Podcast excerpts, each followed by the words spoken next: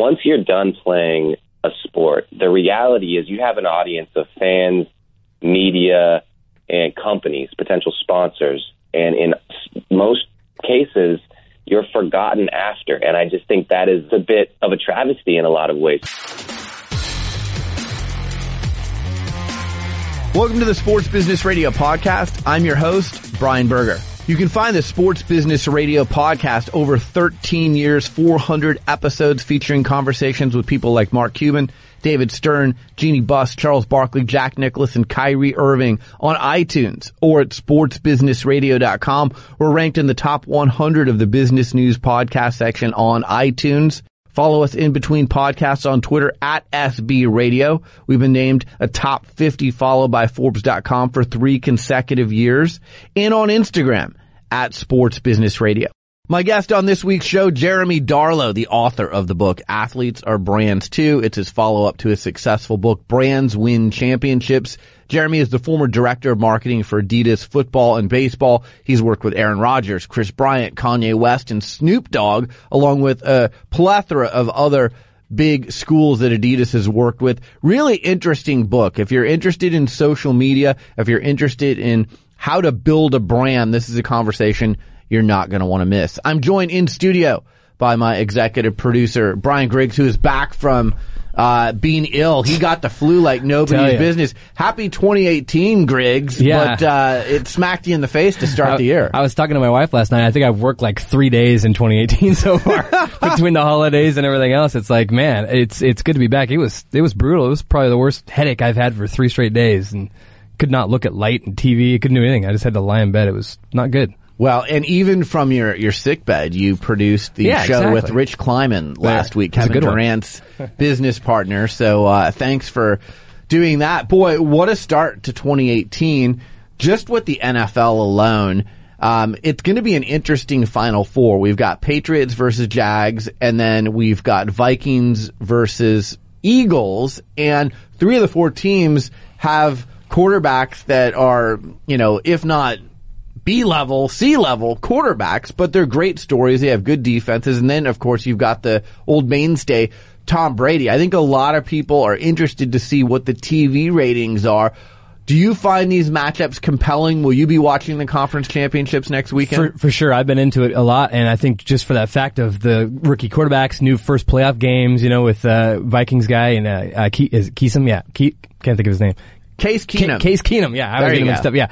But uh, yeah, very interested. It's fun to have you know three teams that aren't the regulars in there, and of course Tom Brady looks phenomenal, so it's going to be tough to knock the Patriots off again, I, I'm sure. But uh, yeah, it's been fun. I love it. The other element that's really interesting that's never come into play before for the NFL is Minnesota is hosting the Super Bowl. The Vikings are in the NFC championship game. The Vikings could play a home Super Bowl, which has never happened before in the history of the Super Bowl. So that's impacted things on a number of levels. One, you know, from the fans standpoint. Two, you know, the NFL usually goes in a month in advance to start setting up at the venue where the Super Bowl is. They haven't been able to start setting up yet because the Vikings just hosted that miracle in Minneapolis game this past weekend, which we'll get to in a minute. But uh, it's got this ripple effect, and it's not your normal playoffs. We are going to see how strong the brand of the NFL is. Can they survive? I mean, think about this. What if it was like Jacksonville and Minnesota, or Jacksonville and Philadelphia in the Right. Super Bowl? You know, I think they could see a decline of 5 million viewers, which is a lot from the last year's Super Bowl. And, you know, obviously there have been protests with the NFL this year. Ratings have been down anyways. It's going to be interesting to see, but I can guarantee you this. NBC executives are on their hands and knees praying that Tom Brady and Bill Belichick and the Patriots are in the Super Bowl because they are that polarizing team that everyone wants to watch. Well, we've talked about it too. I mean, with NFL especially, the big markets win. So obviously NFL wants the big markets in there with Tom Brady and Belichick and, and the Boston market, New England. But, uh, yeah, I think the, the whole, there's a lot of different storylines. I, I love the Minnesota potentially home game. That, I mean, think about the city for Minnesota. Crazy. It's going to go nuts. And that, I mean, that stadium's phenomenal. It looks great on TV. It's going to be a beautiful Super Bowl. But, uh, how fun would that be if it's a home home game for Minnesota. I think that's going to be a fun storyline. And yeah, it's just a, you know, it is fun having different teams and different angles and different stories, and it's going to be fun to see how it comes out. So NBC is charging $5 million for a 30 second ad. And a lot of people go, Oh my God, $5 million. That's not even the start, people. If you have like a celebrity in your commercial, you're paying them a few million dollars. You're paying a few million dollars to produce your commercial. So when it's all said and done, you could be spending $10 million or more on a 30 second spot. Now, if there isn't a certain audience in the Super Bowl, Griggs, there's make goods. Yeah. So they have to hit a certain rating, a certain audience, or else NBC's got to do make goods. But NBC is prime for a, a multi-billion dollar next few months because you've got Super Bowl on NBC, and then Griggs four days after Super Bowl they roll into Winter Olympics. Right. So you want to talk about ad revenues coming in like an avalanche. NBC, if things go well, is primed to make a load of money. Yeah, and uh, we've talked about how Olympics too. We we always enjoy watching those, and I love the winter games because there's so many just cool sports and it's uh it's fun. But uh, you're right. I mean, NBC could could do really well in this, and like you were saying too, with the the five million just airtime, that's the cheapest part of the of the ad. I mean, I'm in production, and TV production is uh, astronomical, especially Right. when you get celebrities and paying for music. You buy, if say if you put an Imagine Dragons song in your in your thing, they'll make 500 grand just on the song. I mean, and that's I mean that's small. Some of them will be more than that. Wow. Just to use their song. So I mean, it tells you how much you know. I bet I bet those big ads are in 15 million probably by the time they're done. Now there is a rumor going around. So we know Justin Timberlake is doing the halftime show, but there's a rumor going around that Pentatonix may be doing the backup for JT while he's on stage. And Pentatonix, for uh. our listeners, if you don't know, Griggs can do a beatbox like nobody's business. He probably won't do it now. But when we were not. in New York and walking the streets of New York, I mean, it was like we had Pentatonix with us Pretty because and, and Brad Kinzer, our staff photographer, is he needs some work. he definitely needs some work. You're going to need to work with him. Uh, but we had some you, my man, you've got it down. So uh, we'll see. Maybe you can make 500 Yeah. grand from being the backup. I got to call up JT and say, hey, you need a beatboxer on your uh, track there. Whenever my daughter and I see or hear beatboxing now in commercials or anything, we're like, oh, Griggs could do just as well, if not better. I appreciate that. So instead of Pentatonix, Pentatonix is his group. Yeah. And if you need a really good beatboxer, Griggs is the guy to Oh man. turn to. I'll take that. It is fun, and we had a fun time in New York. We had some good looks. People, we were thinking, me and Brad, you know, we should have just walked down with the the hat, you know, holding out and see if we can make some money. But uh, next time, next New York trip, we, we'll step it up a little more. Again, you alone, yes, I'd put money in the hat. With Brad, he, he, he definitely needs some work. So I'd keep him about 10 paces That'll work. behind you. Uh, how about that miracle in Minneapolis? I don't know that I've ever seen a game end like that. And, you know, I've got a few thoughts. Number one, uh, wow, what an ending to a game. The Vikings social media people at Vikings did just a phenomenal job capturing the shock of the fans and even of the players with that last second walk off touchdown win by the Vikings. The other thing that I have to bring up since I'm someone who works with athletes, I talk to them about their dealings with the media. Marcus Williams is the player for the Saints who totally botched that play, right? He, he basically whiffed on a tackle.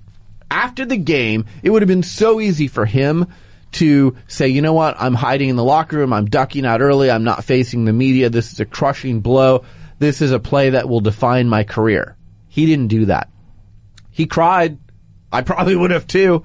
But that guy faced the media. And I'll tell you what, to any athlete who listens to this show, whether you're high school, college, or pro, Marcus Williams should be a role model to you for facing the music. I see Russell Westbrook, who, you know, gets ejected from games or has a bad game. He's the reigning NBA MVP. This guy ducks out of the locker room. He won't do interviews. He pouts. Yep. Marcus Williams was an example for all athletes as to how you conduct yourself as a professional.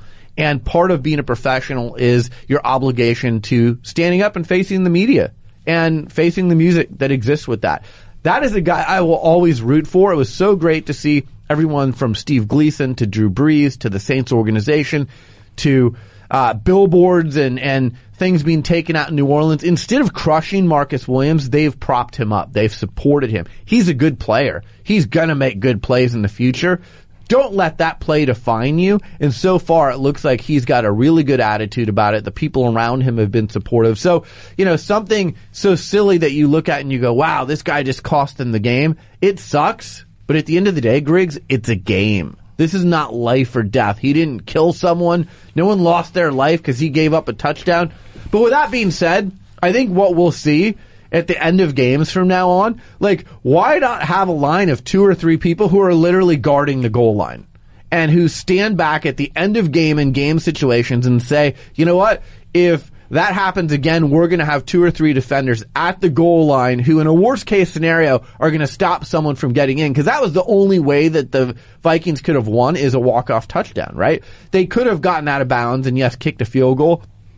But that was the only way they could have really lost immediately. So it'll be interesting to see at the end of games now if defensive coordinators change their strategies to have guys back at the very, you know, corner of the end zone to say, you're not getting in, you're not crossing this line, and we're not losing this way in the future. But again, Marcus Williams, stand up guy. Yeah, I agree with you. And it, talking about how nobody was back to cover that, like you could see it in Diggs' face when he turned around. He's like, "There's nobody here. Yeah. I'm walking in to Right. win this game." Yeah. and that was phenomenal. But and and you're right too. It, it's a 60 minute game. I mean, it all comes down to that play, yes, but you can't blame the loss on him. He missed the tackle, sure. Initially, they lose the game because he misses the tackle. There's so many parts in the game that, oh, if I would have made this sack here, if we would have made this pick here, made this touchdown here.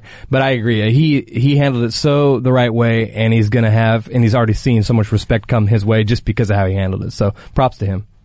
Uh, the NFL coaching carousel is in full motion. On our show next, we'll have uh, a breakdown of who the coaches are, but it looks like Josh McDaniels is going to go to the Colts. It looks like Matt Patricia is going to go to the Lions, and it looks like uh, Pat Shurmur is going to go to the Giants. The interesting thing here, Griggs, is Bill Belichick may lose his offensive coordinator, Josh McDaniels, and his defensive coordinator, Matt Patricia, who, by the way, uh, if you haven't already done an interview with those guys, you can't do an interview until after the AFC championship game this weekend. But, you know, there have been all these conversations about Belichick. Is the dynasty with the Patriots over? Are Kraft, Belichick, Brady going to break up? I don't think it's going to happen, but it's going to be interesting to see. Does Belichick say, I lost my OC and my DC. Maybe it's time to go somewhere else. And oh, by the way, Jon Gruden got 10 years, $100 million. If he got that, what could I get? Maybe he does get ownership in a franchise like Gruden didn't get. Or does he say, you know what? I'm Bill Belichick. I'm going to go out and have a, a line of people wanting to be my OC and DC. I'm staying here as long as Brady's here and we're going to keep on keeping on. I don't know what's going to happen with the games this weekend. I, I, I'm going to, you know, not go out on a limb. I'm going to take the Patriots because I think Tom Brady in these games, it's really hard to bet against him. Um, but in the other game, I'm going to take the Eagles just because they're at home, and I think we're going to have an Eagles uh, Patriots Super Bowl. I'm really sad that Carson Wentz isn't healthy because Yeah. he had an MVP caliber season, and I would have loved nothing more than to see Brady and Wentz. But I'm not going to be surprised if Jacksonville or Minnesota get in because it's been a year of parity, Griggs. I mean, you know, the Patriots have been very, very good, but these other teams have good defenses, and on any given day, uh, they're able to prop up their quarterback. Last thing this week, Chris Paul returns to LA with the Clippers. Uh, he goes in with his new team, the Rockets, and Griggs, there's like confrontations on the court. Uh, Trevor Ariza, Blake Griffin kicked out of the game. Supposedly after the game, uh, Clint Capela knocks on the front door of the Clippers locker, and then there's a side door, a back door that only Chris Paul knows about because he played at the Staples Center for all these years. And he, James Harden, Ariza, and uh, one other player, they go and try and get into the Clippers locker room, and they're going after Blake Griffin and Austin Rivers. It's kind of a laugh because I tweeted out every NBA team has their own security, right? So like forget about the building security. They have their own full-time security that follows the players everywhere. And then if you're James Harden or Chris Paul, you have your own personal bodyguard. So the chances of something off the court, like on the court, anything could happen, right? Like you could have fisticuffs. But that's probably going to be broken up pretty quickly by the coaches and the team and the referees off the court, these guys have so much security around them now. If one person threw a punch, like it would be over quickly because security would jump in, whether it's team security or personal bodyguards. But it's just funny because I think the NBA is going to issue some fines here because they're going to be like, "Hey, Rockets, you can't try and get into the opposing team's locker room." like this is West Side Story, and you're going to go in and you know have a battle. You're going to have a rumble in the locker room, and then you know Blake Griffin with the Clippers is like, hey. We didn't do anything wrong. We were in our own locker room. They came into our territory. There's obviously bad blood here at the root of this between CP3 and the Clippers, and the Clippers who are still there feel like he wronged them by leaving. Um, but it's an interesting story to follow and we'll see what happens next. All right. Coming up next, Jeremy Darlow, the author of the book Athletes Are Brands Too. He is the former director of marketing for Adidas football and baseball. He's written a really great book for athletes and really for anyone who's trying to build their brand via social media. That's coming up next. You're listening to Sports Business Radio. Sports Business Radio is sponsored by Boingo Wireless, the largest operator of indoor wireless networks in the U.S. Today's sports fans expect strong, fast, mobile connections at their favorite stadiums. Research shows that fans will leave at halftime if they cannot get connected, which is part of the reason why professional and collegiate sports venues alike work with Boingo to manage their wireless networks. As the world's leading connectivity expert, Boingo knows how to make a venue's vision for the connected fan experience a reality. They are the only company that can provide end-to-end wireless service so teams can focus on the big game, not on their network. Boingo designs, installs, and manages Wi-Fi and cellular networks at university stadiums like K-State and the University of Houston and major league venues like Soldier Field, Philips Arena, and Vivint Smart Home Arena. We're excited to showcase how technology is changing the business of sports, led by companies like Boingo. Boingo connects you to the people and things you love, like sports. For more information, visit boingo.com or email sports at boingo.com. My guest is Jeremy Darlow. He is the author of the book Athletes Are Brands Too. It's a follow-up to his very successful book Brands Win Championships. He's the former director of marketing for Adidas football and baseball. He's worked with such luminaries as Kris Bryant, Aaron Rodgers, Kanye West, and Snoop Dogg. You can follow him on Twitter at Jeremy Darlow. Jeremy, thanks for joining me on Sports Business Radio. How are you? I'm good, Brian. Thanks for having me. So as I told you the first time around, uh, Brands Win Championships, I loved the book. It's such a practical book and I've dug into Athletes Are Brands Too, and I love this book just as much. So congratulations on doing a second book. Before we dig into some of the details of the book, why don't you tell me what was the impetus to write this second book? Yeah, so I, I use this as a response for a, a lot of people to ask me sort of a similar question, and it's a bit of a scary thought, but I always tell people that I think marketers have some of the biggest opportunity to impact the world than maybe anybody uh, as far as industries go and as far as professionals go. And the reason I think that is because marketers understand psychology. We understand how to change minds through storytelling. And I think there are uh, a lot of us that can use our education and our experience for good. And I've always thought about what I can do with my own experience and my own ed- education and and um, skill set. And I, I obviously I focus on athletics. I've combined brand marketing and, and sports; those are my two passions.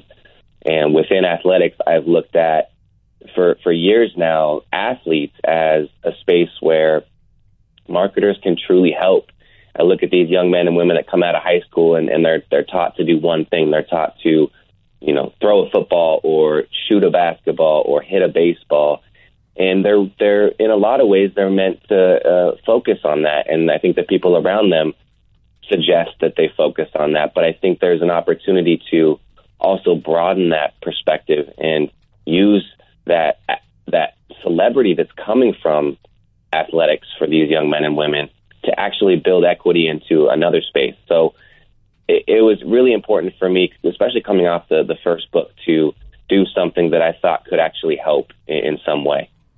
So let me read some stats from the book because this is, I think, the crux of the book. So one point you make is that your time in pro sports is short. So 4.8, the average career length for an NBA player, 5.6 for Major League Baseball, 5.5 for NHL.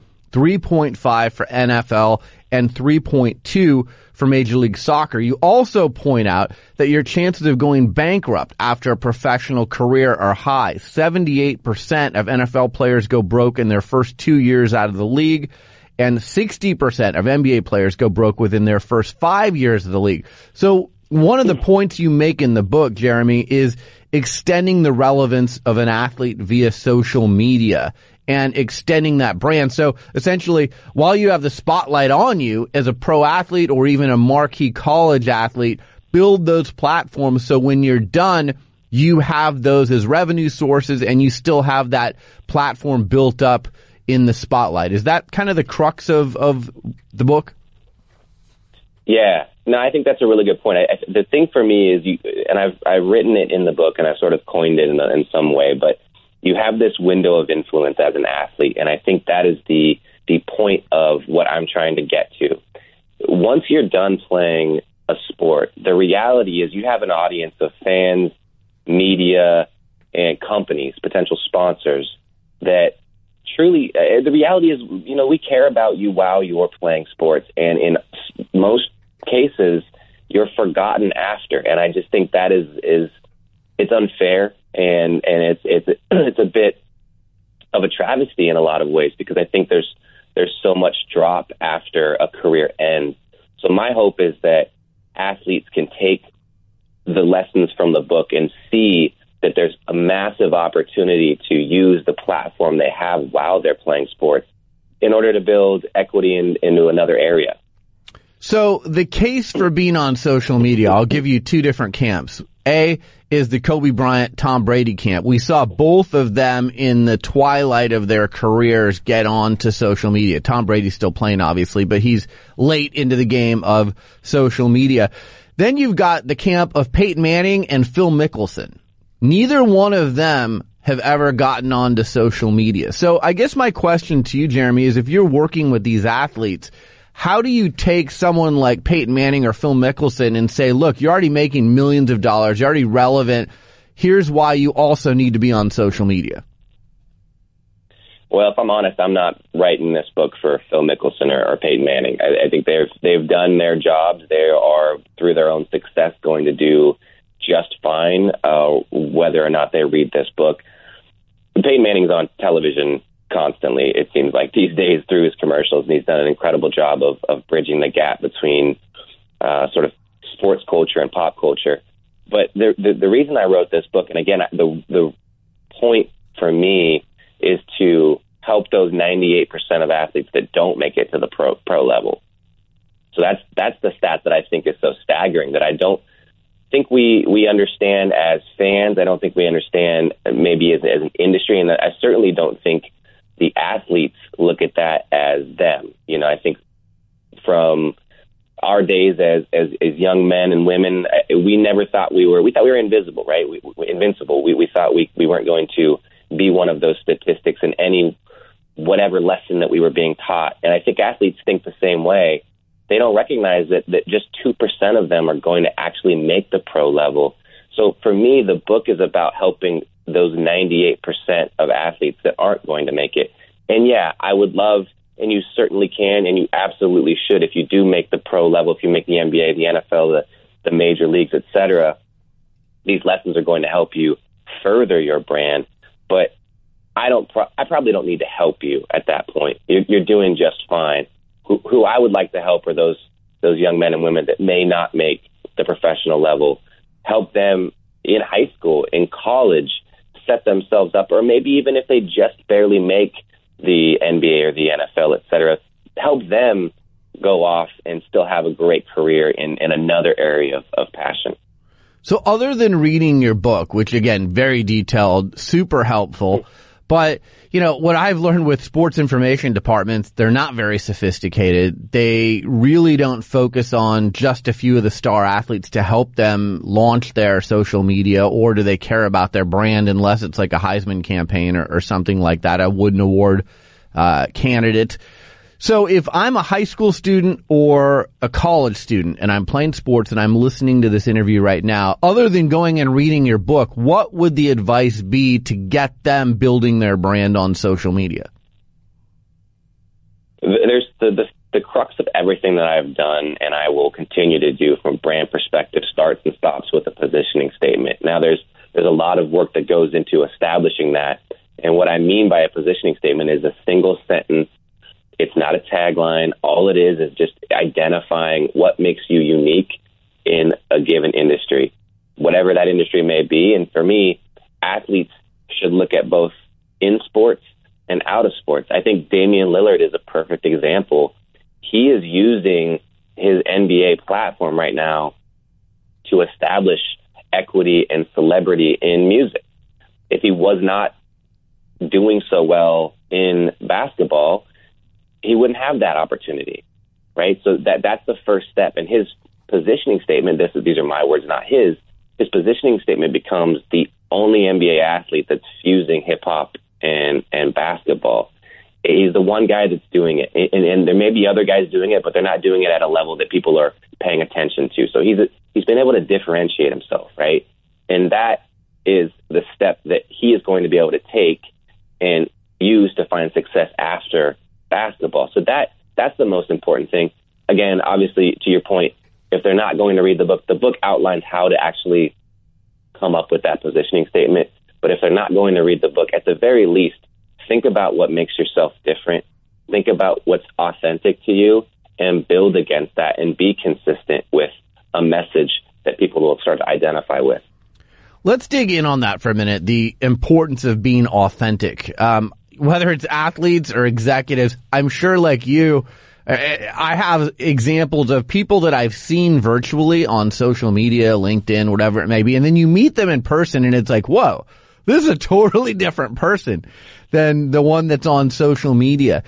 How do you encourage people to be authentic so that they're the same person you would meet in person versus the person on social media? Well, I, I will say it's a lot easier said than done. You know, I, I think it's it's a scary, scary place uh, to be on social media. And if if we are all authentic on social media, I, I think we're all going to get in trouble at some point, right? We're we're all going to criticize and, and be upset about something. And uh, these days, those words, if you don't write them in the exact way that are, they're going to be taken in, you can get yourself in a lot of trouble, even if you didn't mean it that way. So I know for a fact that people are apprehensive, and you're going to meet them in person, and they're going to they're going to be different because of that that scare that that we all sort of have in us. But quite honestly, if you look at some of the the most successful people uh, that are out there right now that have used social media to get there, it it would it would seem that they are being authentic, or they are using the sort of polarization uh, tactic and approach in, in order to, to, generate that awareness and that uh, that influence. Uh, but I understand. I understand when people are scared about being themselves on social. Uh, it's just the, the world that we live in right now. It's it's not uh, it's not the safest of places sometimes. Yeah, it's interesting. So I have a firm called Everything is on the Record and I literally sit in locker rooms with pro athletes and we talk about their social media. We talk about their dealings with the media but so many of them want to take a stand on political or non-sports issues right now. We've seen people like LeBron James and Steph Curry and Malcolm Jenkins, and Quan Boldin take stands but it is a risky game because if you do, 50% of the people are going to go, yes, good job using your platform to bring awareness to this. And the other people are going to say, shut up and stick to sports. And it does influence how people view you and what your brand is with them. So do you ever have athletes who say to you, Hey, Jeremy, like I want to use my platform to speak out against something that's important to me, but I don't know if I should do it? Yeah, uh, honestly, it, it, it's it's going to be a personal decision. I, there is no one blanket philosophy on it. For me, and I actually wrote this in the book, if if you're going to speak out on something, make sure it is authentic and make sure that you have the track record behind you, or you're going to build the track record that suggests that you truly do believe those words, and you're not just using the space to create conversation. Because I think some people can be be uh, sort of um, convicted of that, right? It, you're just jumping into an, a conversation in order to create awareness for yourself. because if you look at the track record, where were you, you know, 10, 15 years ago? And I, I think that's the point that I make to everybody is if you believe in it, speak on it. That's absolutely fine. Be be cautious with your words. Be be um, practiced before you speak, but speak on it. If you believe in it, then do it. You know, and and that's it's the same thing for me in writing this book. I don't know that this is going to be the most beloved book in some circles because I am saying that athletes need to look at themselves. They need to take the the opportunity that they have as athletes in the moment to build their own brands. And I know brand building for again certain circles within sports is is is sort of looked down upon because it's not the front of the jersey anymore; it's the back of the jersey, and I think that's outrageous. I think that's ridiculous. The window for these young men and women is so small. If they don't look at the the back of the jersey and they look, they don't look at themselves. Then what happens when they're gone? What happens when that career ends? And where are you then? Are you still helping them out? Are you still you were so supportive of them being an athlete now and you want them to, to, to be focused on winning and, and for the team. Okay, well, what happens when they're 45 years old? Are you there then? Because if you're not, then don't come to me and tell me that it's not okay for these athletes to build their brands right now so that they are successful in 15, 20 years. That's that it's the same kind of idea there. I, I go through that all the time in my own world because I get pushback from people and that was one of the reasons why I was so excited to write this book. Someone pushed back on me on Twitter about that same subject and hey, I have a point of view and not everyone's going to agree with it. Athletes are going to have a point of view, not everyone's going to agree with it, but that's life. You know, as long as you're you're careful and you're respectful in how you communicate, I say go for it. We'll return to our conversation after a word from our sponsor. This episode of Sports Business Radio is brought to you by Ergon Office, who manufacture beautiful, high quality electronic standing desks. Co-founded by former hockey player Sam Finn, Ergon Office is on a mission to inspire people to live a more active lifestyle because the human body just wasn't meant to be sitting 13 hours a day. When I'm not in the recording studio, I have a home office and I like to alternate standing and sitting throughout the course of the day. If I don't, my back gets sore or it'll lock up. I also get an energy boost every time I stand and work or talk on the phone. Studies have proven alternating between sitting and standing leads to increased productivity and a reduction in muscle disorders like back pain or carpal tunnel, which cost society close to $50 billion annually in lost productivity and medical bills. What I love the most about Ergon Office is that the desks adjust using an embedded touchscreen, allowing you to switch seamlessly between a sitting and standing position in seconds. You can even save your preferred heights for more convenience. Ergon Office's height adjustable desks are available in Canada and the United States. Change how you work and be healthier in the process. Ergon Office has beautiful high quality desks with a unique design and they couldn't be easier to adjust. Their customer service is great too, so they'll help you find the best desks that work for your needs. I'm a really big fan of this company. Check them out at ergonoffice.com backslash SBR and use the promo code SBR10 to get 10% off any standing desk. That's Ergon Office, E-R-G-O-N-O-F-I-S dot com backslash SBR, promo code SBR10. Follow them on Twitter and Instagram at Ergon Office. Now back to our conversation. A great example you give in the book of an athlete who took his time in the spotlight, built his platforms, and has extended his relevance despite the fact that he doesn't play in the NFL is Tim Tebow.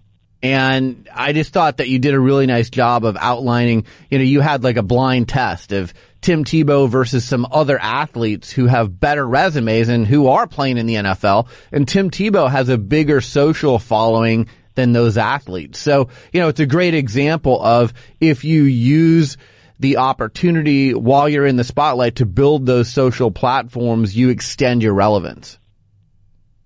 Yeah, exactly. It's, it's about building a community of followers while you can, while you are relevant to your point. And I think that's the the lesson that we have to realize, and, and it, it's a bit of a harsh one, but if you don't recognize that once you stop playing a sport, the majority of people just don't care about you anymore, and and that's it's it's a terrible thing to say, and I, I it makes me sad to think that that's the case, but that's the world that we live in, and I people tell me all the time they get upset with the phrase, you know, judging a book by its cover. Uh, but for me, it's like we do that. Whether you like it or not, that's what happens. People judge books by their cover.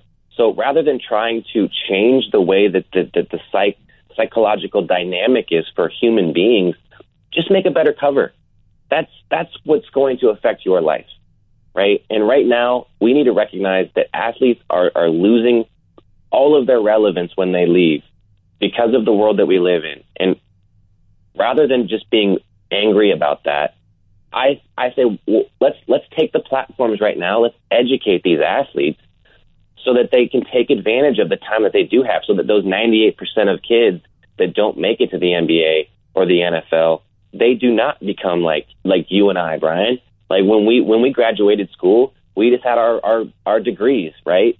These young men and women have more than we did when they when they leave school. They should be ahead of us. They should be getting jobs over people like us, and, and they should be moving into industries that they love and being influential right off the bat because of the, the equity that they've built in their names before they left. Whether they were the star or not, whether they were the in the starting lineup or not, they're still athletes, and every athlete is an influencer.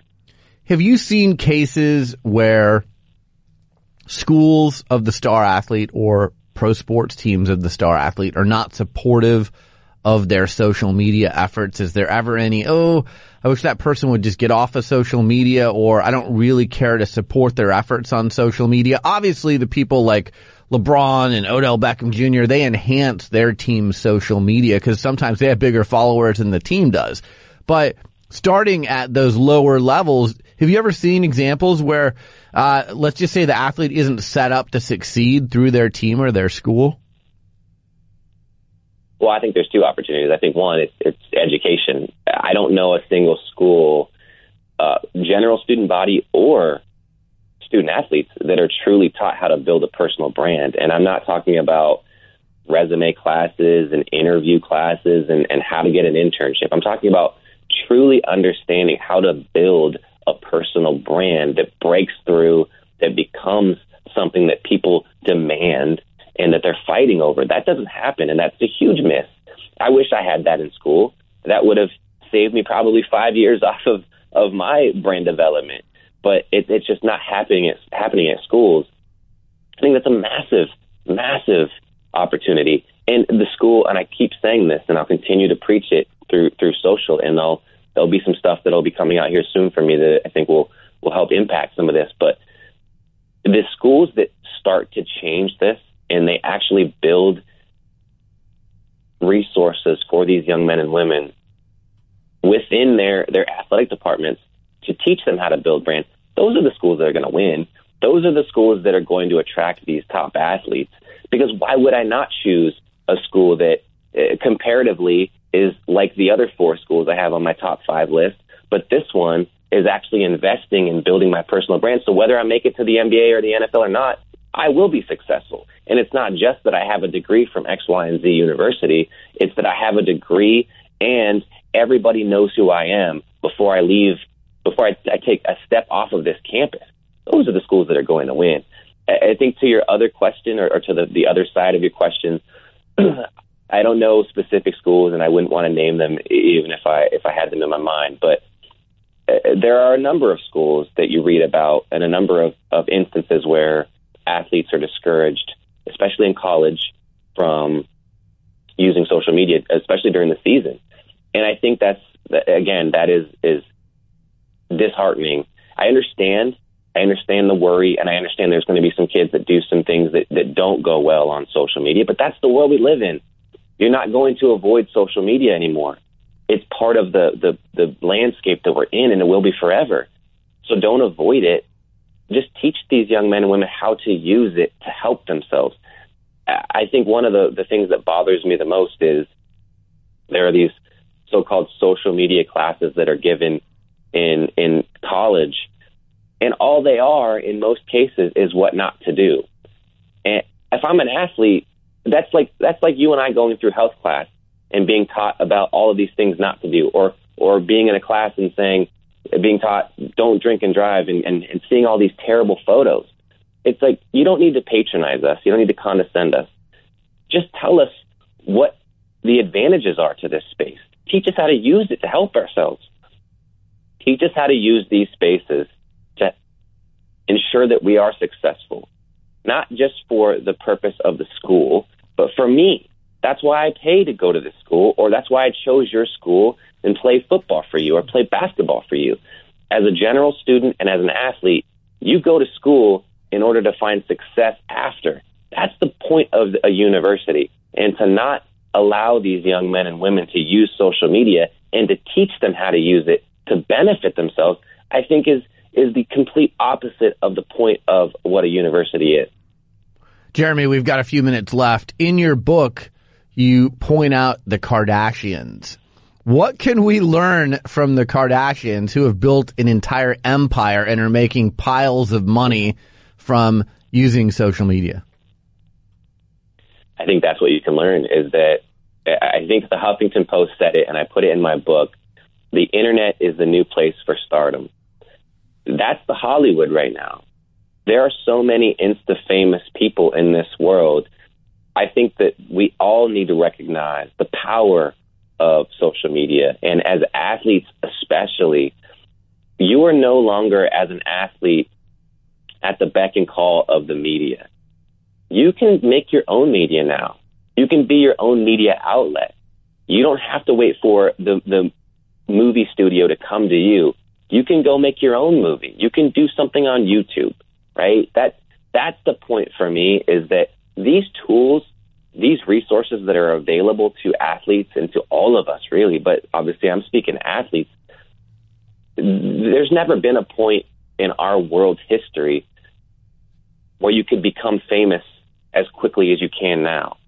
And, and it's not to say, I think it's ridiculous when people talk bad and, and, and are discouraging on the Kardashians. They work hard you know, I don't watch their show. I don't know a ton about them personally. I know some of the stories that are out there, but to, to, to say that they are, are not talented, I think is ridiculous. How could they get to where they are without being talented? I mean, do people really think that, that, that none of this was planned? That, that what they're doing and where they are currently today, there was no model built to get there? I mean, I know that's not the case. I know their their mom, Kris, she has had a plan from the beginning, and she's fought to get the, the family to where it is. And I, from the looks of it, from everything that I've seen here, they're doing just fine. And I think people need to give credit to that. And if you don't like it, that's fine. You don't have to like it. But at the end of the day, if, especially if you're an athlete, recognize how it was done. I tell people all the time, from the Ball family to the Kardashians, you don't have to like what they do. But as marketers and as people that are interested in building brands, take away that part of it just break it down, dissect it, understand how and why it worked, and go off and use those tactics and those techniques in a way that you're proud of, in a way that you you can respect yourself. If if you don't like how they're doing it, do it differently, but take those learnings and build something else. Go build your own brand. But to, to not pay attention to what they've done and to not consider all of the things that they've used in their advantage, the strategies, the tactics, the techniques to not pay attention to those, I think that's a disservice to yourself, and it's a huge mistake.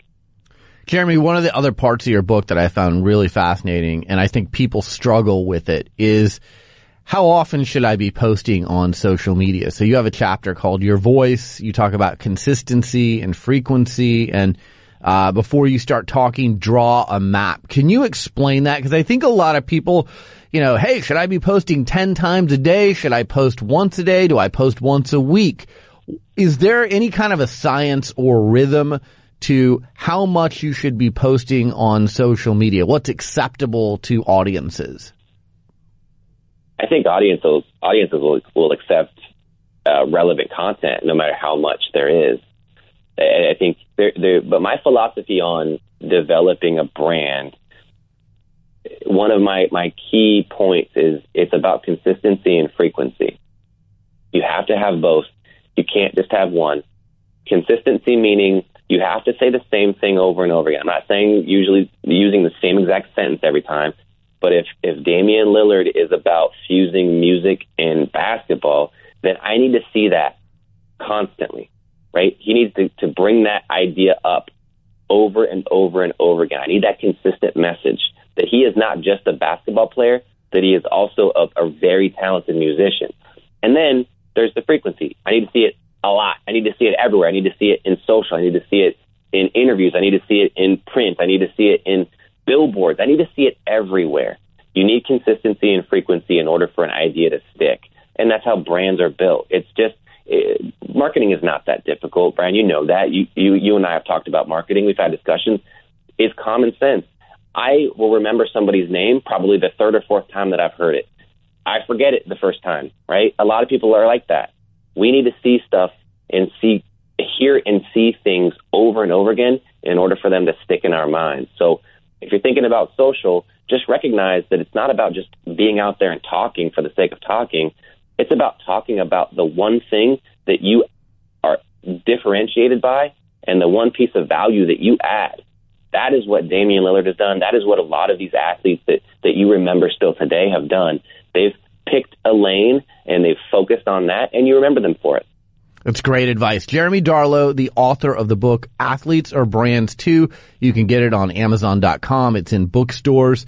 Jeremy, anything else that uh, people should know about your new book or, or what you have going on? I will just give you a, a, quick tease that the book is going to be uh, is not going to be the last thing that's coming uh, in the next few weeks. So I, I think for me, again, this this movement is is very important, and I want to be able to use the experience that I have and the education that I have to hopefully to to help these athletes, uh, whether they make it to the league or not, become successful in life. Well, it's greatly needed. I'm glad to see you doing it. You know, I think you do bring up a great point that you know, it's not just about the pitfalls that exist with social media. I know that a lot of the teams that we work with, they're so afraid of that one, you know, nuclear post on social media that could ruin the athlete's brand or their brand. It's teaching them this is how you can use social media to their advantage and showing them athletes like you mentioned, Damian Lillard, who played at Weber State. No one really heard of him, and look at how he has used to- social media to become a global brand. So I think there's a lot of great points, very uh, applicable points in your book that if people read it, they can apply it to real life. Thank you so much for joining us on Sports Business Radio, and we'll catch up with you soon. I appreciate it, Brian. Thank you. You're listening to Sports Business Radio. We'll be right back. Reserve your spot for the 2018 Sports PR Summit presented by the Players Tribune on Tuesday, May 22nd at the Players Tribune headquarters in New York City. The Sports PR Summit brings together elite athletes, national media members, and senior PR and social media executives for panel discussions, featured conversations, and networking opportunities. The event allows PR execs to leave with a better understanding of the elite athletes, owners, commissioners, and national media people they're working with. The event also allows attendees to see Derek Jeter's one-of-a-kind digital publishing company, the Players Tribune, up close, as well as network with top Players Tribune executives. Past Sports PR Summit speakers include NBA Commissioner Adam Silver, NHL Commissioner Gary Bettman, NASCAR legend Jeff Gordon, Miami Dolphins owner Stephen Ross, NFL stars Anquan Boldin and DeMarcus Ware, Cleveland Cavaliers All-Star Isaiah Thomas, WNBA legend Lisa Leslie, ESPN reporters Tom Rinaldi and Jeremy Schaap, and Sports Illustrated executive editor and 60 Minutes correspondent Jon Wertheim. The Sports PR Summit has sold out each of its first five years, and there are only 125 spots. Reserve your spot today by going online to sportsprsummit.com. Follow the Sports PR Summit on Twitter and Instagram at Sports PR Summit. I hope to see you on May 22nd at the Players Tribune in New York City. Well, that's it for this edition of Sports Business Radio. Thanks for tuning in. Thanks to our show staff, Brian Griggs and Josh Blank. Thanks to our friends at Boingo Wireless for powering our Sports Business Radio Roadshow. Follow them online at boingo.com or on Twitter at Boingo. A podcast reminder, you can catch our show on demand via podcast. Go to iTunes, type in Sports Business Radio. We're rated in the top 50 business news podcasts. You can also find our show on Audioboom via the TuneIn Radio and Stitcher apps, and of course at sportsbusinessradio.com. Follow me on Twitter in between shows at SB Radio. Follow us on Instagram at Sports Business Radio. For Brian Griggs, I'm Brian Berger. Have a great week and we'll talk to you soon right here on Sports Business Radio.